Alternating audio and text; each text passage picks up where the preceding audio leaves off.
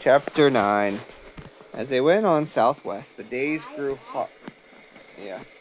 Because the eye is. The, Why is X and eight? Because the X is uh, 10. And the I is. Because it's before the 10, it's minus 1. So 10 minus 1. Ten minus I know it's silly. As they went on south. That's why they call them, what, ramen noodlers? Yeah. As they went on southwest, the days grew hotter. Wait, am I saying it right? Noodles. Yes, Roman numerals. Am I? Ramen noodles. Yep. But way back up north, at the other end of the road down which they were traveling, snowflakes were flying, and Mr. Bean's breath was like smoke. Uh, this, oh yeah, back at the farm. His breath was like smoke in the frosty air when Henrietta's sisters woke him up in the morning, and he put his head out the window to see what day it was, what the day was going to be like. But the air down south was soft and warm, and the trees and the fields were green, and the animals tramped along merrily all day and camped by the roadside at night. The only thing that worried them was how they were going to get the gold coins back to Mr. Bean. Because remember, they found some gold coins in, in the farmhouse in the in the ground.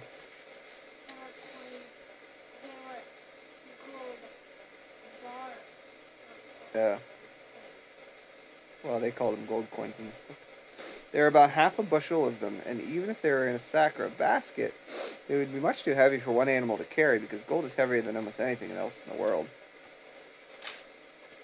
But Mrs. Is Wiggins, that true? uh, no, I don't think so. It's heavy. But Mrs. Wiggins, who was always who always looked on the bright side of things, said, Dad. "Well, I've got all winter in Florida to think about how to carry them." Of it is worth twenty dollars. Oh, No, all of it. I think all of it's worth a lot more than twenty dollars. Yeah. I think Each piece would be like. Yeah, maybe. It's, $100. I don't know. Uh, Mrs. Wiggins said, "We have got all winter in Florida to think about how to carry them. If we can't think of some, much do you think like a bag of food? I don't know. It's a good question. Thousands. Depends on how big the bag was. Like a trash bag. Oh, yeah. Uh, I mean, depending what kind of gold, it could be millions. Like some Uh, yeah, I'm not sure. huh? I'm not sure. We've got all winter to carry them. Uh, or think of, Mom, love you. Good night, Mom, love you. If we can't think of some scheme by spring, we aren't very bright animals. I, for one, don't intend to worry about it Mom. anymore. You forgot to give me a hug and kisses. Um, by this time, the travelers had got used to being stared at by the people they met. And so, almost always, when they came to a village, they walked straight through it instead of going around. When they did this, Jack the black dog would go to the butcher shop and sit up on his hind legs and beg in the doorway. But usually, the butcher would give him a piece of meat or a bone, which he shared with Robert. A good many of the people had heard of them, too, and knew that they had come hundreds of miles down from the cold north to spend the winter in Florida. These people would come out to meet them. When they Dad, did you put a diaper on it? hmm when they came to the edge of town and uh, bring them things to eat and make a great fuss over them. In one town, a band came out to meet them, just as in Washington, and there were carriages for them too. And all the animals but Hank and Mrs. Wiggins rode through the town in carriages. You know what a carriage is? Yeah. like a cart pulled by horses. But of course, there were bad people too, who had heard about them and thought it was a good chance to get some fine animals without paying for them. One day, as they were going along by the bank of the muddy, sluggish river, two men with guns jumped out from behind some bushes. As soon as they saw the guns, the animals started to run, but they were not quick enough. And before they knew what had happened to them, Hank and Mrs. Wiggins had ropes around their necks and were being led off down the road. The other animals knew that the men would shoot at them with their guns if they tried to help their friends, so they hid in the bushes and then followed along, keeping out of sight.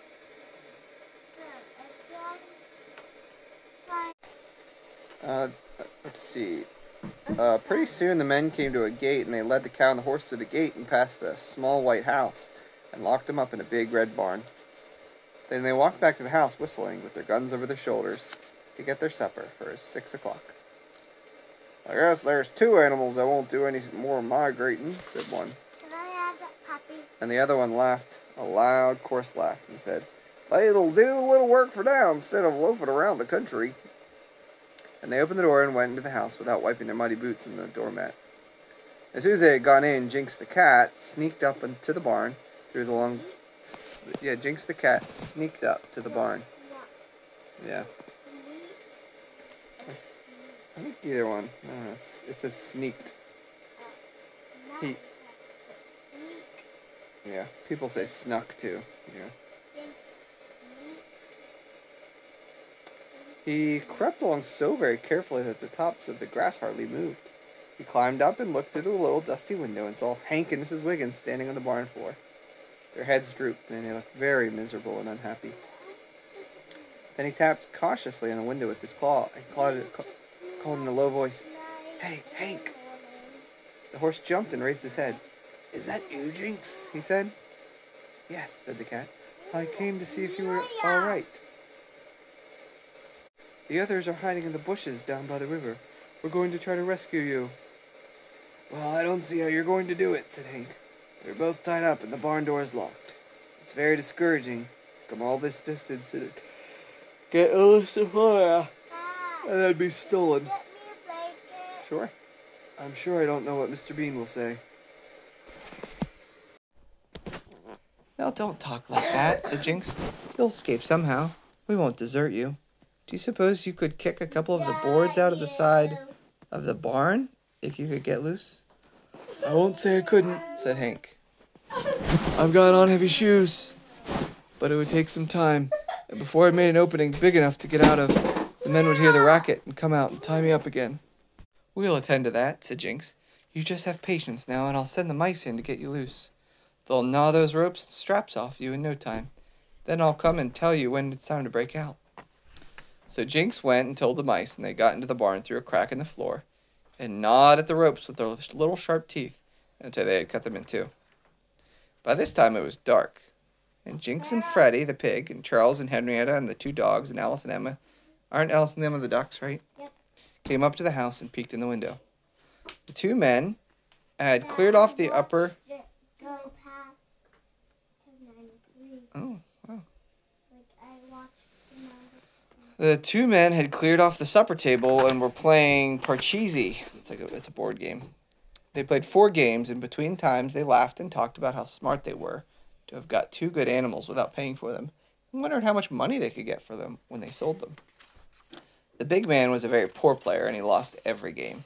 He would study and study over his moves, but he always made the wrong made them wrong. Now Freddie was a very good Parcheesi player, and it was all the other animals could do to keep keep him still when he saw the big man starting to make a wrong move.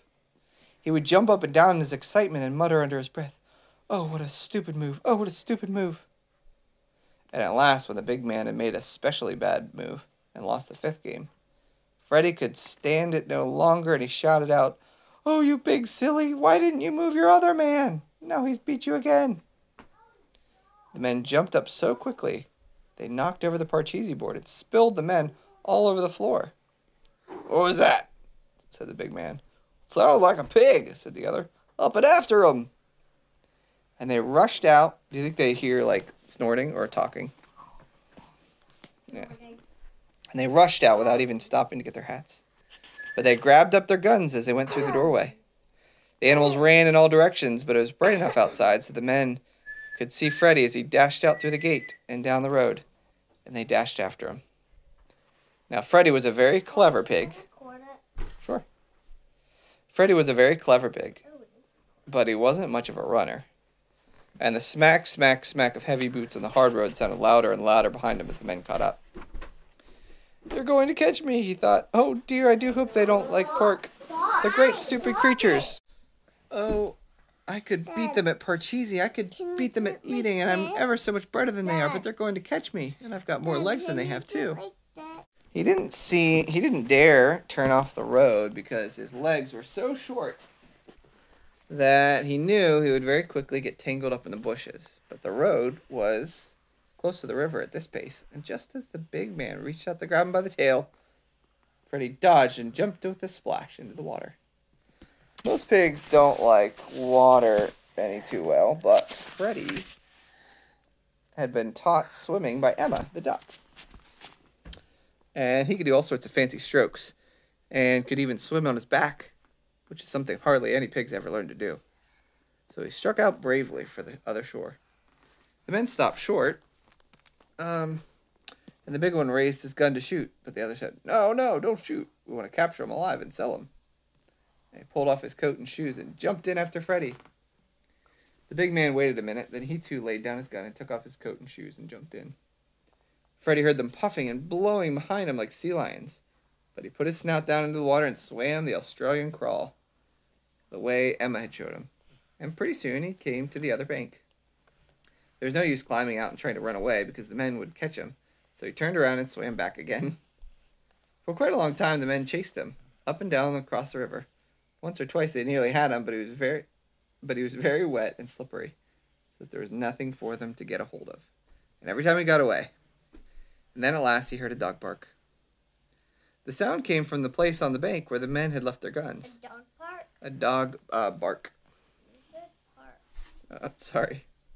What's the dog's name? Han- uh, Robert. Robert, right. Freddie swam toward it, and there, close down by the edge of the water, were all the animals. And Hank and Mrs. Wiggins were there too, because they had broken out of the barn while the men were chasing Freddie. Robert and Jack, oh, Jack's another uh, dog, right? Robert and Jack helped the exhausted Freddie out of the water, but when the two men started to follow him, they growled and barked and showed their teeth. Then the men swam downstream away, but the dogs followed them along the bank and growled at them every time they tried to land. And at last they swam across the river and went home another way. It was not a very pleasant way because there was no road on the other side of the river, and to walk across fields in your stocking feet, your, your socks, is very painful. The sticks and stones hurt like anything, and they were wet through and lost their guns, and when they got down the opposite their house, they had to jump in again and swim across the river again. And then they found the horse and the cow gone, and a big hole in the side of their barn. When they got in the house, they were angrier still, for there were the parcheesi board on the floor. The parcheesi men had rolled off under the corners and under the stove and behind things. If the floor had been clean, it wouldn't have been so bad, but it was terribly dirty because they never wiped their boots on the mat when they came in, so it was almost impossible to find the men. Indeed, there were three that they never did find, and so they could never play Parcheesi any more at all. Any thoughts on that chapter?